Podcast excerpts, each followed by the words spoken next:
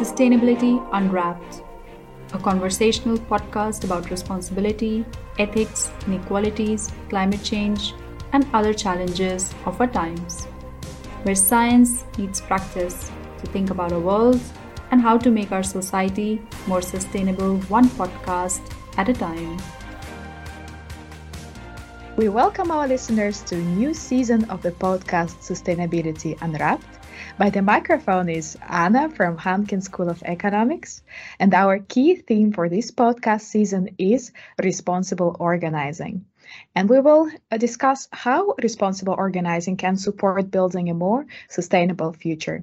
In each episode, we invite experts to discuss topics such as intersectional inequalities, cross sector collaboration for responsibility, and much more than that. In our previous episodes, we mostly talked about human interests in light of sustainable development.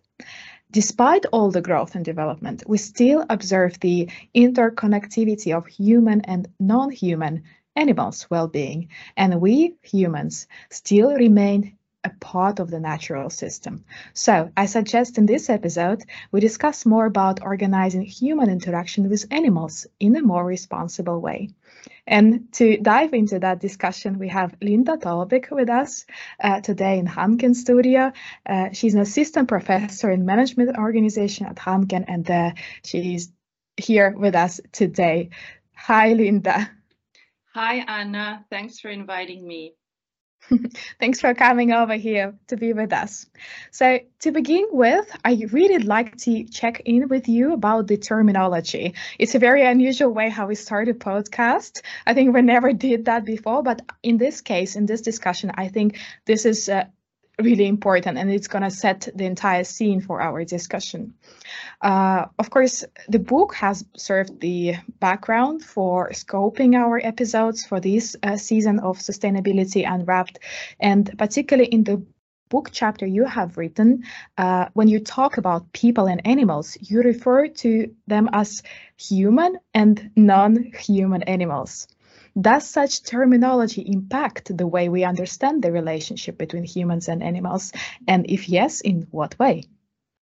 Well, first of all, thanks for this question. And yes, definitely. Um, it's more correct, scientifically speaking, to talk about human and non human animals, because of course, humans are animals, but it's also a political aspect uh, because it implies a sense of inclusivity if we use human and non-human animals. So it actually means that we share this earth with other living beings who happen to be non-humans. So it's relationally much more inclusive. And what I mean when I say politically speaking, it's important, is that we really think about which words we use, what concepts and categories um, that we, for example, print in publications or we use in teaching. It really says a lot about how we see the world and how we see the others in the world with us. Is it relational or is it does it create a sense of othering or difference? And especially when we talk about individuals or groups that traditionally have been marginalized in society, it's really important to, to, to pay attention to words. So, so this is the case when we talk about race or ethnicity, gender, sexual orientation, or in this case, species. Mm-hmm, mm-hmm. So using human and animal, kind of these two words, would create some sort of separation, right? Do you understand this correctly? Yes, exactly. Because we're actually separating humans from the natural world. And it's incorrect, actually, because, like I said before, humans are animals, and we create these categories of, of human versus animals. Um, and then it becomes really an, an, an issue of, of, of separation rather than inclusivity. And it becomes this relationship becomes a factor of othering. So i'm sure you've you, you've come across this this terminology of other or othering in in other episodes regarding um, equality and and maybe gender as well. So this is the same thing when we're talking about species, and it's really important to think about this when we're creating policies or choices that are then based on the categories that exclude others rather than include others. So then it becomes problematic, this separation. So, in the case of non human animals, language is especially problematic because of different value categorizations that stem from this master narratives that we have in Western um, systems and also in the Cartesian belief system about duality. So, so what I mean there is categories such as human versus animal, nature versus culture, and it creates this anthropocentric hierarchy of who matters and who doesn't. Well, I think we're here getting to a very, very interesting discussion. So I want to continue with that. But before, I still want to ask one more, like, kind of introductory question, because I already feel like you know so much and you have generated lots of insight into this topic. Could you tell us and like me and listeners about your experience in researching this topic? So, how did you get to this point of view and uh, why this is interesting for you personally and professionally? Well, thank you for this question because usually we we don't go, get questions about our personal experience when it comes to research and publications. But for me, this topic goes beyond being merely interesting or um, you know it's very personal because I really see it as my moral responsibility. So since the start of my research career, I've studied different multi-species organizations and different interactions of, of humans and non-human animals at work. So for my PhD research, I did this ethnographic animal shelter study in Australia. And part of that, I found themes of power and emotions that were really regulating the organizational processes um, in that organization and then very much affecting both the human workers and the non-human animal lives as a result. So, so I think that the topics that we research really says a lot about our values and what we hold important. Um, research is never neutral or very seldom, especially in social science research. And, and so it's really personal for me. And, and my goal in my research activities has really been about trying to create uh, a more inclusive agenda uh, for non-human animals and an ethical agenda for non-human animals also in business and organization. And I think that if we can understand the underlying elements of power and emotions in how we treat non-humans today, then we can also illuminate certain aspects of, of, of us as humans. And I could definitely agree to something you said before. In our previous podcast, we've seen how research that people do affected their personal values and that they learn something. Or for example uh, recently we had episode about social media use like how understanding social media in more details affected their own user profile as a social media user. So we do within podcast see how the belief system and value system of a researcher has also evolved within how they obtain more and more knowledge. Could you tell us maybe that there are some if there are some topics that are on top of your agenda at this moment, or has they always been on top uh, because of some maybe relevance or importance? Yeah, yeah. So top of my agenda so far has been to answer the question I kept getting before. Um, what do animals have to do with business? And I use the word animals here very specifically. Um, I got a lot of questions about this from, from other academics, from students, etc., in the business school. And so um, recently I published a couple of months ago a, a, a book in collaboration with over 40 other scholars. So, so this was kind of my big project today. Wow. It was I, I edited, made this book called the Oxford Handbook of Animal Organizational Studies. So, making a whole new subfield that actually includes and in, examines our relationship with other animals in different commercial and societal um, organizing activities. So this was kind of the top of my agenda in answering that question uh, of what do animals have to do with business. So so so so now it really continues um, to be about examining the current issues regarding ethics in different commercial activities to explore how we humans organize our workplaces, our institutions, home activities, and communities in certain ways um, that either include or exclude non human animals or their interests or their perspectives, and what these processes say about us, what they say about um, who we are as a species, how what it says about us as a group, and what it says about us as individuals. So when I think about all these organizing activities and how they intersect with how we share space on this planet with other animals, with, with plants, with trees, with rivers and the land, you know, we humans, of course, are the ones who are detrimentally affecting the current and future well-being and safety of everyone else, including ourselves.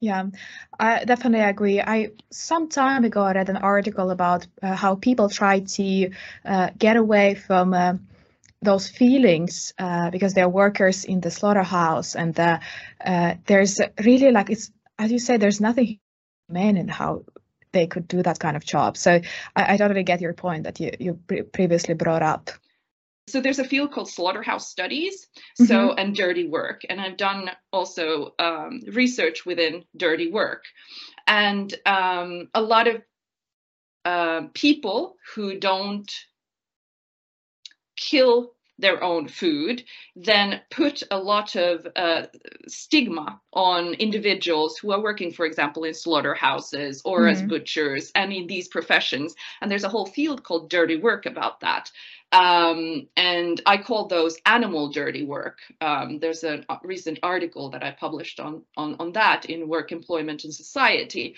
that really looks into the construct of stigmatized professions and occupations. And it's actually offsetting those dirty tasks to individuals who often are themselves marginalized, such as you know, immigrant uh, workers, etc. And of course, what we saw under COVID is that these slaughterhouse facilities are the breeding grounds of, of, of, of disease. And those individuals who are marginalized are then the ones mostly affected. So I think we have to also be very careful about thinking about, you know, um, putting certain stereotypes or um, thinking about those people who are you know, doing those tasks as somehow bad or uh, somehow uh, immoral because yeah. it's actually the consumers who are buying the products in the supermarket. yeah. Well, we talked a lot about the consumption. And of course, when we uh, talk about animals the first thing that might come to con- consumers' mind is, of course, about animal-based food products. But uh, now I started to wonder how else are the animals taking into global agenda? So you're absolutely correct. Um, it's it, it's not just about food. Consumption goes to and production. Consumption and production system goes to other systems as well. You know it's about the companion animal industry or if you want to you know call it the pet industry you know this industry is worth billions and billions. Um, it's also the entertainment industry things like for example horse and dog racing that are you know societally seen as as normal activities for entertainment. And there's animal tourism. And and these are all areas where where non-human animal exploitation can be very high and is very high. Um, and it's legal you know all of these things are legal. But then we have the medical industry and cosmetics hygiene and lab research um, on, on non-human animals.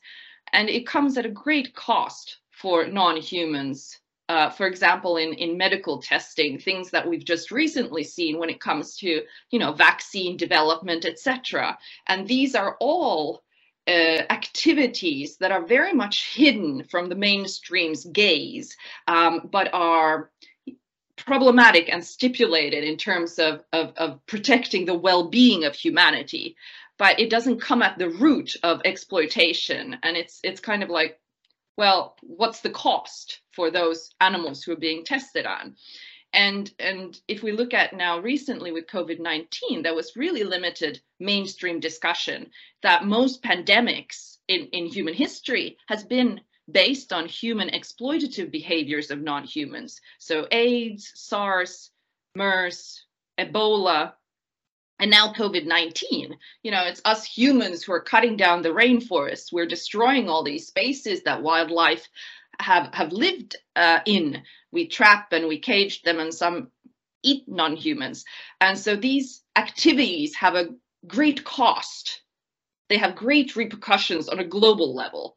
So, so my point is exploitation uh, actually detrimentally affect us humans.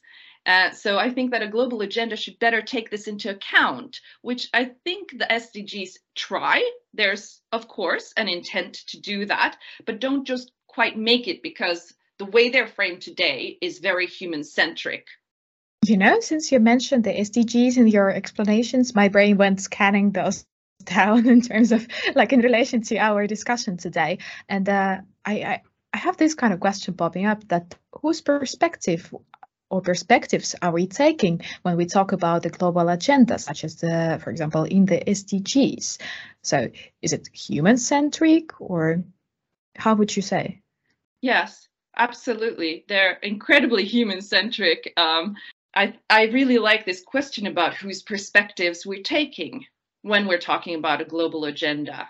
Um, there's been a lot of critique also on the SDGs. You know, whose whose agenda are we are we enforcing through this? And if we just look at human populations, there mm-hmm. is, you know, also a, a, a, a, question of, of who who is most responsible for the situation we are in today regarding climate change, regarding biodiversity loss, etc. Um, so there's a larger responsibility for us in the West, definitely. Um, and and there's also in terms of looking at whose perspective we're taking you know as a species um, are we le- really looking at a change at a deep level at a structural level focusing on positive planetary change or are we actually just kind of supporting this master narrative of human exploitation in them if we if we if we really look at the sdgs that deal with non-humans. So we have two specific ones. We have number 14, life below water, and number 15, life on land. Both really important goals for conservation and protection of biodiversity. But, you know, what about non-humans in consumption habits? So here we'll look at, you know, number 12, is is about responsible consumption and production. Non-humans don't factor in there at all. What about number two? No hunger. Um, here we can think about you know how we use grains that are grown um, on Earth to feed livestock, for example. So so we really need to look at these SDGs from a more holistic perspective that take into account nature and non-humans in terms of a justice and care aspect of inclusion but it's also about you know humans that are most vulnerable in in certain countries that are detrimentally affected by the fact that we don't have a better inclusive understanding of these systems so the goals are all the SDG goals are all these human endeavors. It's a really loose framework of a doing a little bit better, which of course is, is better than nothing. Um, but what about non-humans? What about fungi and plants? They don't focus on development. They don't focus on sustainability or these human concepts. And I wonder if we could perhaps instead look at the intelligence in such systems for answers. And of course, these are certain aspects that rewilding and, and other um, very important agendas take forward. But I really would like to end, I guess, my, my answer to your to, to this question with another question is how can we have SDGs and a global agenda when the way they're formulated now are separating us from the rest of the planet? Really good question. And I think uh, that might be some, I wouldn't take it as a critique, I would take it as a development point because uh, SDGs are also set for 2030. And the development doesn't stop over there. It's not a sustainable way to kind of consider that. So I'll take it that way. How would you describe humans' relationship to non-human animals historically? And um, well, I wonder, has there been changes to this in the last centuries, decades, and if you have any insight, how maybe? I know it's a hard question, maybe. it's, it's it's a hard question to get a short answer for. Yes. so, but I mean, the short answer is uh, from today's perspective, then yes, of course, domestication of non human animals has given us a completely different trajectory of human civilization, uh, both structurally, but also in terms of narratives. Um, you know, agriculture and domestication brought a lot more abundance of food and other comforts to humans and some other animals. Uh, and we learn to control nature in in some senses in some ways. And for many of us this shift also today means that we've lost touch with how our food is grown and what these processes really entail because the products that we eat are so neatly packaged and and and sanitized by marketing professionals and in supermarkets. So there has been this huge shift uh, and and different trajectory. The first was about you know agricultural revolution, then the industrial revolution. We have this huge animal industrial complex today that is totally different from uh, historically seen, you know, small farms, etc. We're talking about these huge industrial complexes um, of, of, of, factory farms where non-humans are bred and killed in mass numbers to supply the, the, the increasing demand for animal-based proteins in the world. And, and this is just every year increasing because more and more people are, are, are, we have more and more people. We're almost at 8 billion. We will be at 8 billion at the end of 2022. And if we think about that each year, around 90 billion land-based uh, animals are slaughtered and between one to three trillion uh, aquatic non-humans such as fish etc are slaughtered for for our 8 billion humans then we're really talking about a huge example of exploitation and instrumentalization of other beings. Um, and like we mentioned before you know it's also about you know who who who is taking care of these processes? You know humans suffer also in these. Um, so the victims are not non-human animals, but all animals when we're talking about the animal industrial complex. Of course, non-human animals pay the greatest price through their body parts, um, their offspring, their babies, and their short and, and very often cruel lives uh, and, and end, end of life experience in the slaughtering process. Um, yeah, so I think that a post-human effect affirmative ethics, what it does, and what I try to do in that chapter in the book, is that it, necess- it, it, it creates this shift in human centric thinking to, to really look at and highlight different exploitative practices in how we interact with other animals in order to create this potentiality of a more kind, uh, responsible, and just future. And it's this heightened sense of response ability and res- relational understanding. I really like how you put it, the responsibility, because that's emphasizing that uh, it's ability to respond. Because I feel some, sometimes responsibility is not uh, understood in the right way. It's really about, I think, more actions rather than yeah so uh, but can we dive in a little bit more about what does stand behind the response ability how are we human consumers given awareness of the conditions of non-humans in the industry process and so on? Yeah wonderful. And and and this is really um i think a highlight when we're talking about responsible organizing as well. You know what is our responsibility to organize in better ways than perhaps today. So, um, you know, looking at what emotions arise in us when we when we see the reality or we witness the reality for for non-human uh, animals in these systems. uh, that really keep them enslaved generation after each other and and and looking at what power do i have in my daily choices and what positional power do i have at work for example to improve on the lives of non-humans rather than keeping business going as usual. So keeping exploitation going and maybe asking how does this reflect on our business practices? And i think really um, foremost we need to be quite courageous um, because it's really about looking at um, activities and systems that are so culturally ingrained in us that we need to to to like you say have the ability to respond but have the ability to respond in a better way perhaps uh, than is you know just the status quo.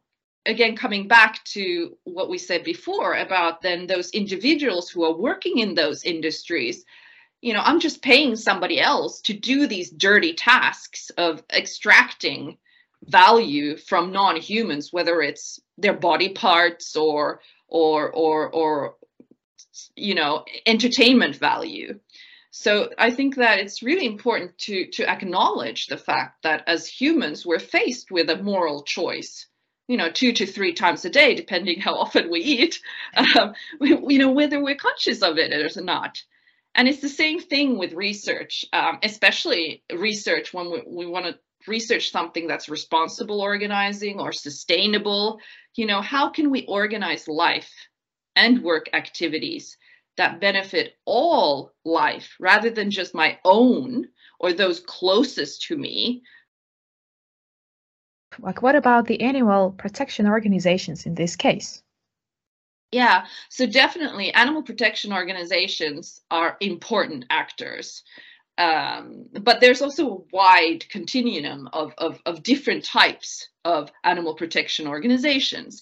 But per definition, they're intended to protect animals. Um, but but you know, it's also a range of how much the animal's interests are considered or which mm-hmm. species of animals and to what degree. So in my PhD, for example, when I, I was doing research in an animal welfare organization, uh, this is just an example from the field. It was very interesting for me as a vegan to be working in this organization, and we were trying to protect dogs and cats and you know what we would call pets but at the same time you know we were having um, events uh, fundraising events where they had you know meat based products that were trying to get in donations for these animals we were protecting. So so here we see this paradox. There's these vast differences between animal welfare and rights. You know how much care and justice do we want? Uh, you know, it's you know, and who do we care about? Is it just dogs and cats, or do we actually care about pigs and cows and chicken as well? Yeah, because I, I, I really think that we're missing out on a lot of things when when we disregard uh, non-humans and in some ways you know some of our human history is about partnership also with animals. And there is this bond, instrumentalized it today in many ways because of our industrial society. Um, exactly. And yeah. Yeah, I totally get you. I also like not speaking about animals, like my friends been growing tomatoes during the pandemic times on their balconies and it really sounds very funny, but those become my precious tomatoes. You know, they care about them. They mean yeah. they mean so much to them. So I don't know if you can get the bond with a tomato, but I, it seems like you can really. So and the, it's about the supply chain and proximity, as you said, because uh, they follow the growing process from the seed to a tomato on your uh, salad plate. So they really followed up on the entire process of the production system to like from the farmer to the table. So it, it gives the example that uh, how your value how the value change when you actually get to see the process from the beginning. And i think it would be so much different with uh, animal products because uh, I think previously in your comment you mentioned that it gets so sterilized with the marketing and production systems that some people might not even realize when they go to supermarket for another chicken pack that uh, there's animal behind yeah, that. Yeah and and I, I, I think I would use the word sanitized rather than sterilized because mm. sanitized mm. is really pre- creating this value that that it's okay because yeah. if if if we had a picture like we have on tobacco packages mm-hmm. Mm-hmm. Um, on all all animal products you know where this comes from then maybe some well let's just say that I think there would be an effect um, in in in what we would buy. But you know, I, I, I so so you're absolutely correct. I love this example you have about the tomato because yeah. this is this is exactly how it is. You know, when we have a relationship with a non-human or anybody else whether it's the land it's an uh, you know another animal or it's it's it's a tomato plant whatever and we're tending it. So giving food and water etc of course we start caring about it. So it's really about who do we care about. I guess coming still back to your question about this this these stakeholders i say that you know also researchers and and government agencies have a lot to say here. Um, like I, I, I like to bring up this the Dasgupta review from 2021 um, as as a really important one that that that found that the planet is being put at this extreme risk uh, because of the way we see economics today. Because economics doesn't really take into account the true value of nature that then includes, of course, non-human animals. So it's really important when we have these big, big societal reports to understand that we need to actually then put these these findings in action. So incorporating different worldviews and different knowledge systems um, that can help us create a better sustainable future. And then second, to then change policy and planet planning so that you know these types of value systems don't affect our global agenda and how best to care for each other and the planet. So we really need a full system change of how we think about stakeholdership yes. and decision making, and and also you know granting legal rights and protection to non-humans. Um, if we're serious about tackling climate breakdown and diversity loss, some countries have done this. We haven't in Finland yet. Yeah. Uh, in your book chapter, you do talk a lot about the accreditation schemes, and since we do build on top of that, we would probably need to rebuild the entire system. Would that something, the accreditation schemes, protect the animal voice from that? Well, uh, animal voice is is a difficult topic, and in my chapter, I really tried to look at, um, you know, accreditation schemes, whether or not that mm-hmm. would be one way of including animal interests in in the marketplace. And of course in my chapter i kind of come up what i said before as well that it really depends on whose interests we're looking at. Uh, so are we looking at you know all animals or just certain animals? So if we're if if if we're looking at the RSPCA schemes, accreditation schemes of, of for example, cage-free eggs, you know, what does that mean? It doesn't mean that those chickens in those uh, systems have you know very good rights or voice but it's better maybe than than than pure those that are not accredited at all. But then we have on the other spectrum you know PETA approved uh, products that then just exclude animals totally.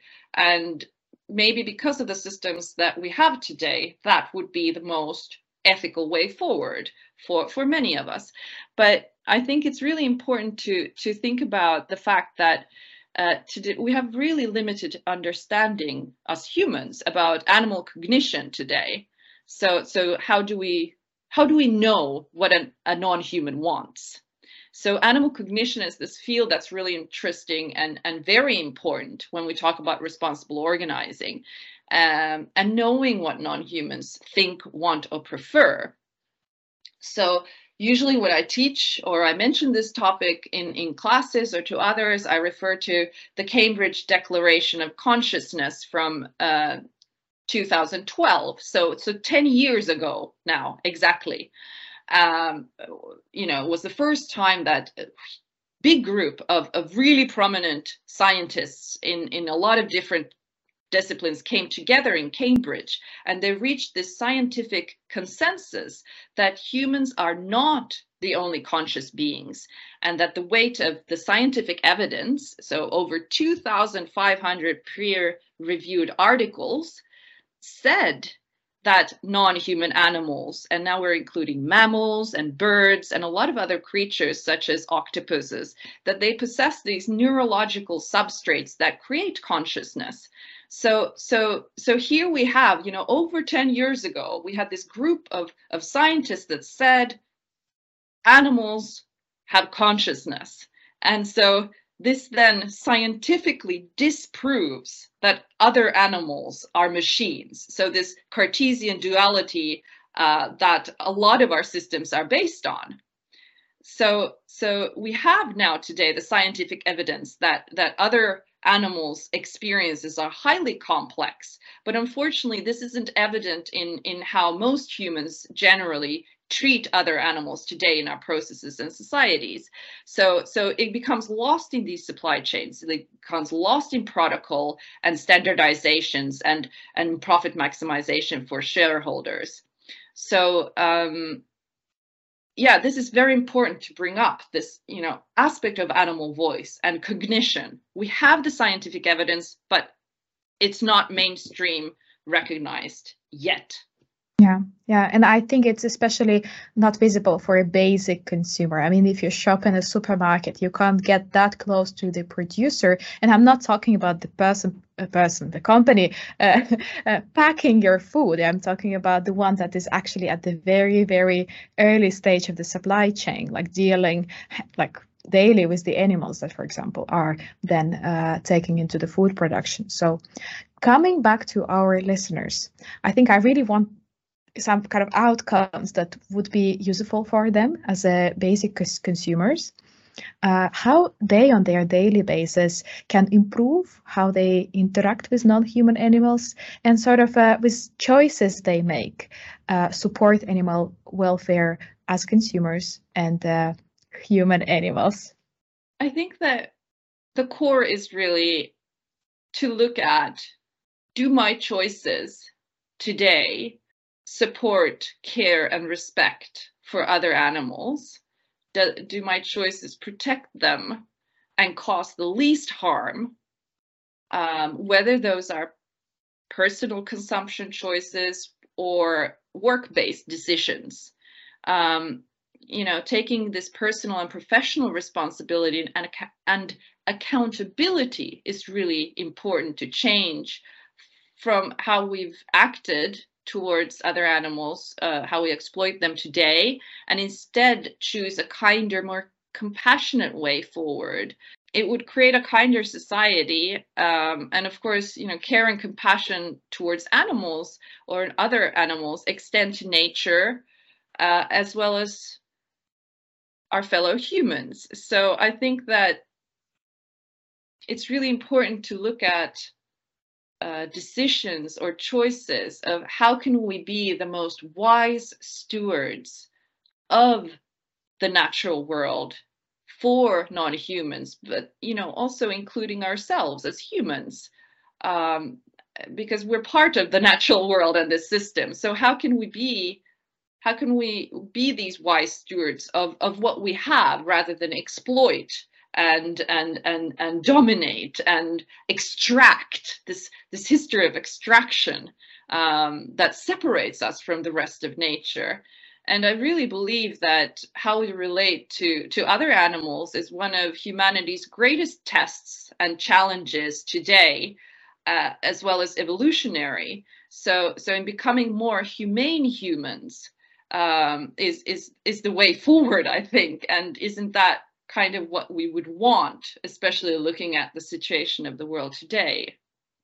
Yeah, I like how you phrase in the beginning, do the choices I make. I really want to remember that because uh, even the way how you put it, it uh, kind of offers you an opportunity throughout this question to take a responsibility. And it's uh, also a personal responsibility. So the choices I make, so it, immediately brings up the relevance for you as a human. So it's very personal, but also there's a part of choices. So given that you can't make a different choice. So if you see the impact of your choice, you can, as a human, you can rethink what you're doing and you can make a better choice tomorrow when you go, for example, shopping for your grocery basket in a way. So that can be like from broad level taking to the very personal experience that our listeners might do like i don't know after they finish listening to this podcast for example.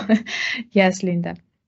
Well i think that has been extremely useful and interesting and i think there are so many details that would really like could be a single podcast on their own because this uh, subject is both i wouldn't say it's new but it's uh, not widely spoken about at least uh, uh we in our podcast for example we did hear more about as you mentioned before about the human centric rather than the animal centric so there's definitely uh, room for speaking more and raising more awareness around this topic. So in that sense i'm very thankful that you found your time and that kind of we had an opportunity to talk with expert uh, around uh, this topic and of course, at the end, I always try to share what I take for myself from uh, our discussion. And uh, I really like how you put it in your book chapter, Linda. Like listening to animal voices is something we must learn and we wish to continue uh, if we want still to share the planet with other non human life.